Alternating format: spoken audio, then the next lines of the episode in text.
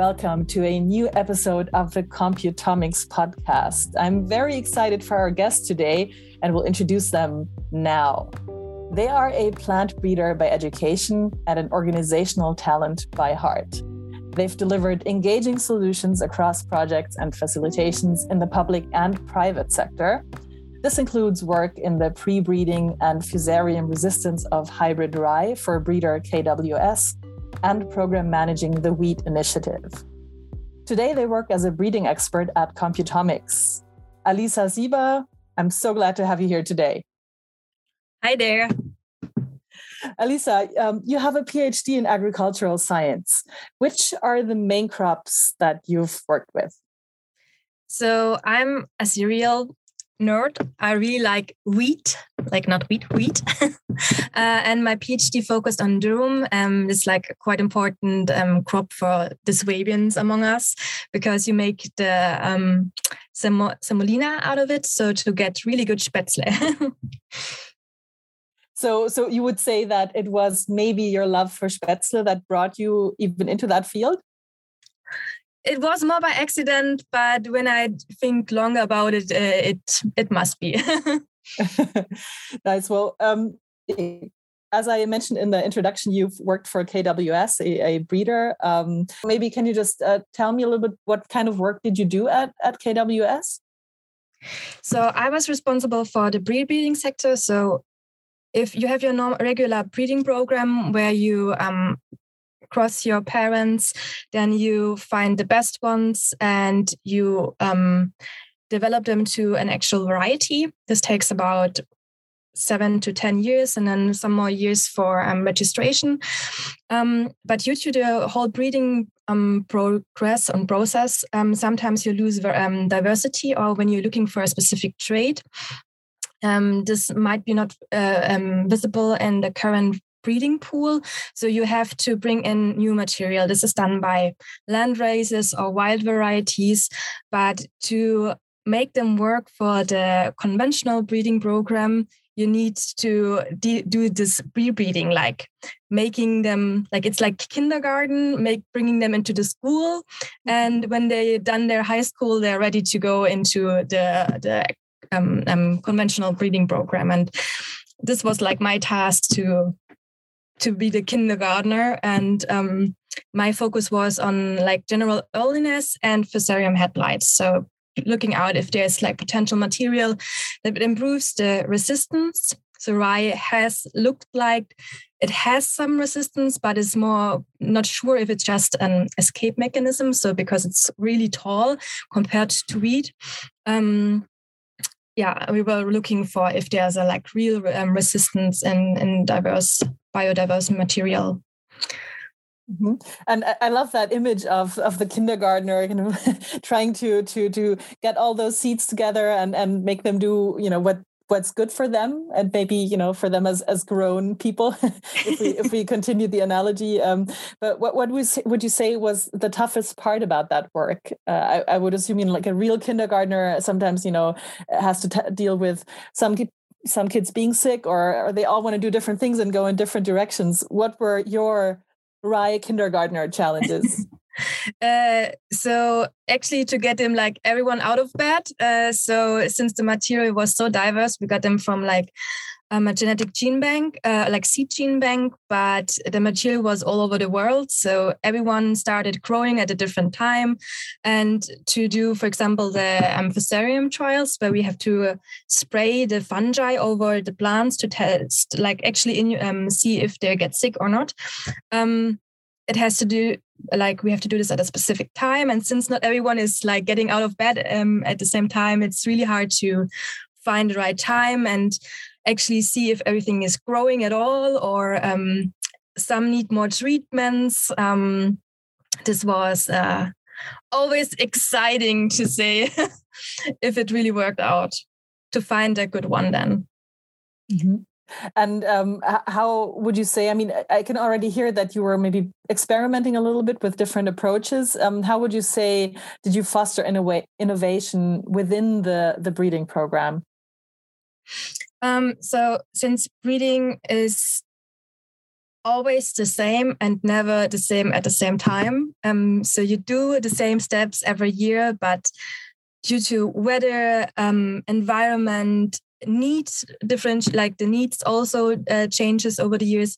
Um, you always have to adjust and adapt. Um, so it's always some kind of something new and um, yeah, research. Uh, um, like it's uh, it's still R and D. Um, um, and we're always looking for a new and better solution. So this is already exciting and something that yes that uh, that has a, that has home in breeding. So it's something it's already there. Mm-hmm. And can you give an example, maybe if you if you think back? I know it's been a couple of years now, but um, but if you think back at that time, you know when you had to make such an adjustment, can you can you give us an example of that? Yeah. So again, it's the Fusarium trials. So there have been already Fusarium trials, uh, but I had a really good um, teacher during university who was uh, he's really experienced uh, in in um, Fusarium breeding. It's um, um, uh, yeah, and he showed me actually how to do the trials. Um, and I tried to bring this in, and it's something new and in conventional or like in in commercial breeding programs. Um, it's different compared to to like university breeding since uh, everything needs a rhythm because in the end you need to harvest the seeds to sell them and uh, to bring in this new idea they all liked it but you change the system like there's a new trial there's uh, like a new how to evaluate everything and it was a lot of um, going from person to person and convincing and but in the end, if you show um, willingness to help, uh, they've been all on board. And after getting this um, done, um, the trials went really success- successfully. So it's it's more a people job to like to introduce new um, trials or new ideas to convince them. I, I get that. I have a people job too.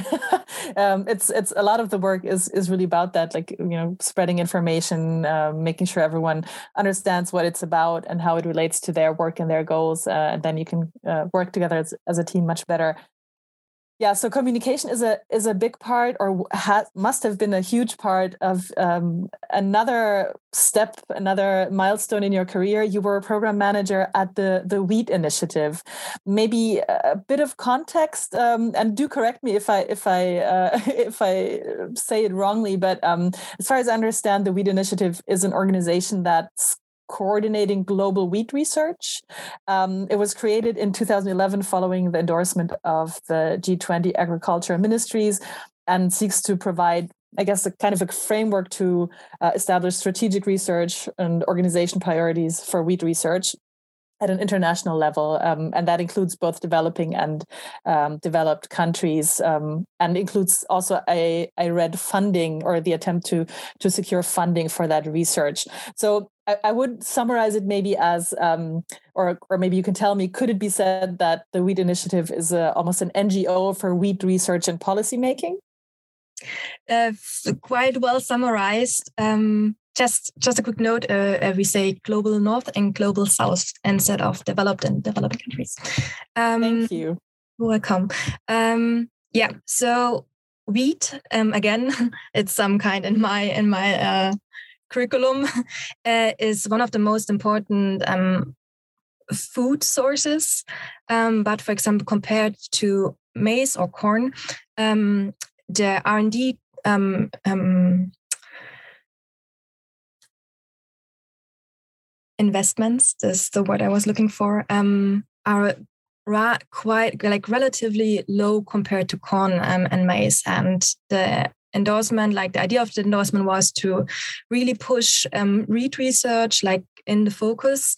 Then um, why it is so important um, um, to yeah actually um, the overall goal to um, secure the uh, food uh, in 2050 so it was, um, and, and the idea behind the Wheat initiative is to speak to the researchers, see where their needs are, um, summarize them through our initiative, and bring them to the policymakers. So we had the working groups of researchers, and we had the policymakers in um, some kind of um, yeah board uh, and so it was relatively easy to get um, there's some kind of workflow and um, yeah to to let the policymaker what what we what the researchers need to improve the the, the research.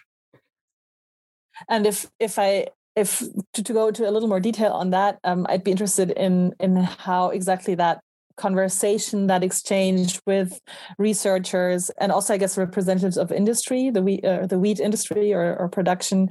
How how did that work on a, on a daily basis? How could they get their needs heard, or how would you ask them? Um, it was less on a daily basis. It was more like on um, workshops, um, projects, um, workshops where we um, supported the, the working groups. Like we had, for example, a breeding working group or a um, drought resistance um, working group and so on. Um, and in their workshops, they had um, academic researchers, um, researchers from the industry. it was a lot of networking, bringing the right people together. And out of those workshops, they um, formulated the problem and potential solutions.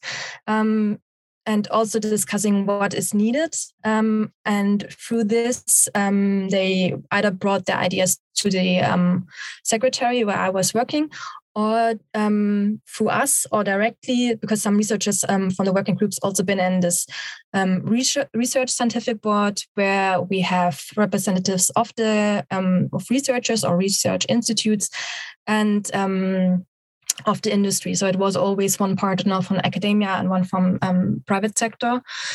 Um, and they um, filtered like, because we have so many uh, needs and working groups, um, filtered out the important information and brought them to the um, representatives of each ministry and of the countries that are in the wheat initiative.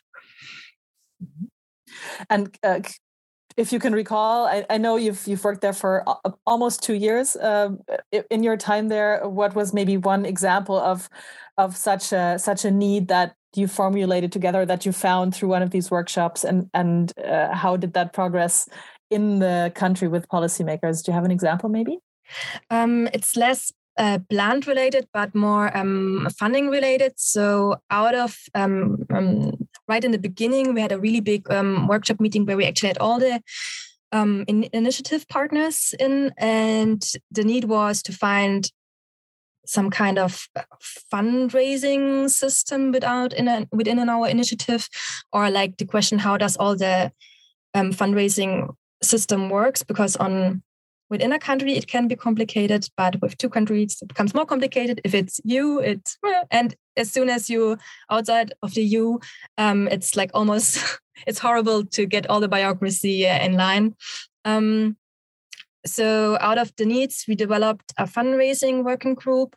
Um, they summarized all the funding mechanisms in the countries and offered to support specific groups to um, get funding and um, yeah explain how how everything is working. So this was like a straightforward um, solution out of this workshop yeah that's interesting i mean sometimes it's really about streamlining the information and then and then i guess creating an infrastructure that that people can use to then uh, once again get their funding on the on exactly. the local level i see and and what was your role within that I mean, we said program manager, but what was your your role, your your daily work? What did it consist of?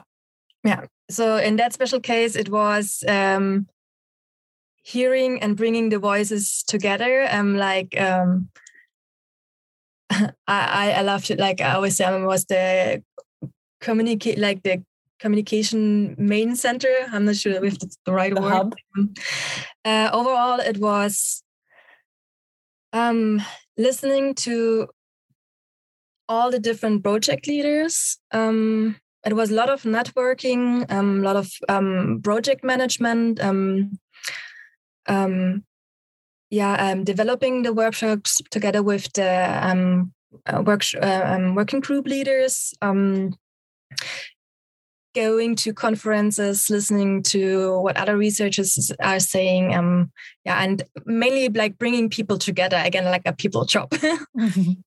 Yeah, for sure. Um, you, you, I think your background or, or your your academic uh, career was in at the University of Hohenheim, right, in in Germany, Baden-Württemberg, Germany. Um, and I think here uh, you probably have pretty good setup, and people would know about the wheat initiatives. But if if you know, for example, there was a researcher now in uh, in an area that wasn't as well connected, how could they kind of access the those workshops or that that information that the wheat initiative offers?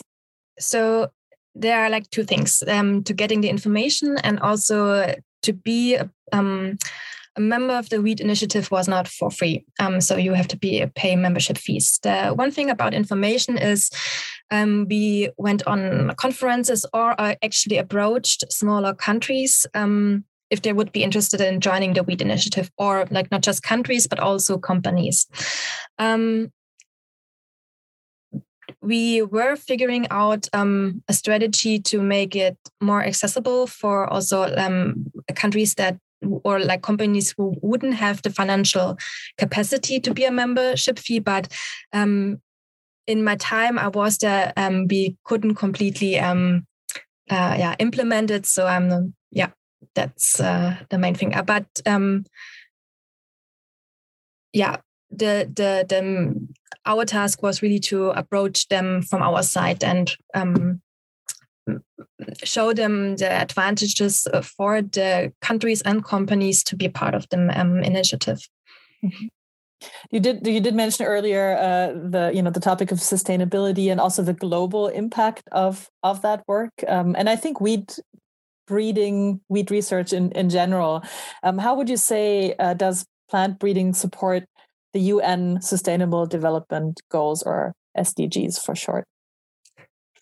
Um, as a plant breeder, I always say it's like the solution at all. But if you talk, for example, to um, uh, someone who's working in plant protection, would say uh, only this is the right solution, and um, it's like a mixture of everything. Um, um, you have to constantly um, improve the plants because we're like the world population is growing, the climate conditions are changing. Um, just uh, um, the I read news in the morning where it's like the droughts in several countries are um, eliminating the harvest from like to zero um, and it's not possible to to feed the people um, and finding plants that can survive that harsh conditions or are more resistant um, to those quick changes or um, for example um, have a shorter period for growing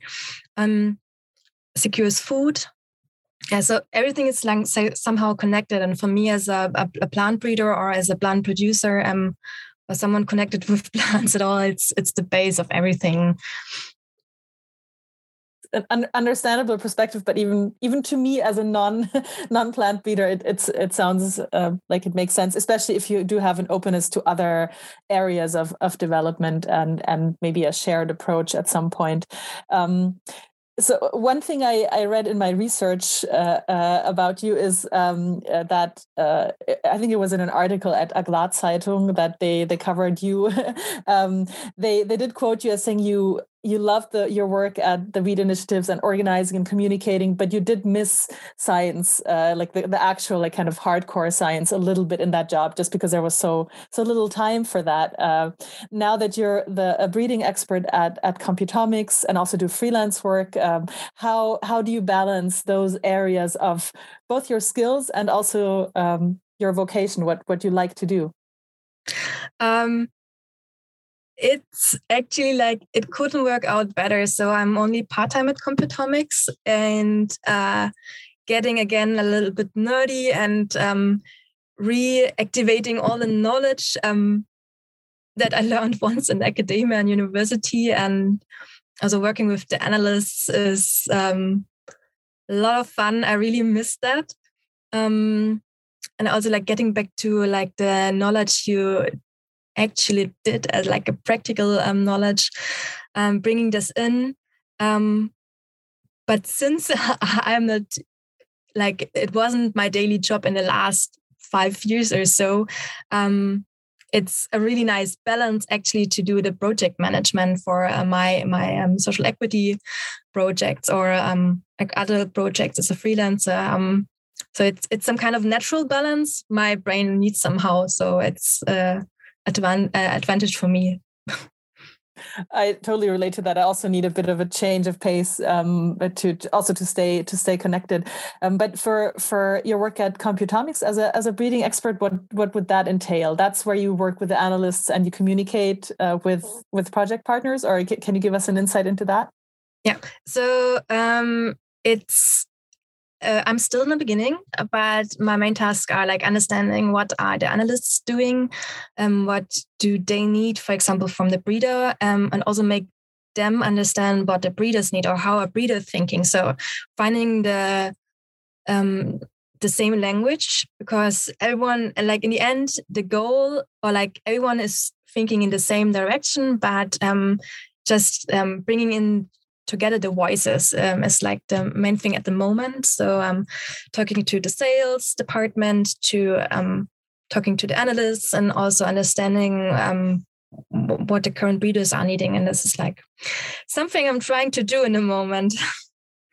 and you seem to be having fun. If I if I if I read the signals right. Yes, absolutely. Um, yeah, I missed that, and I'm happy to have this in my life again.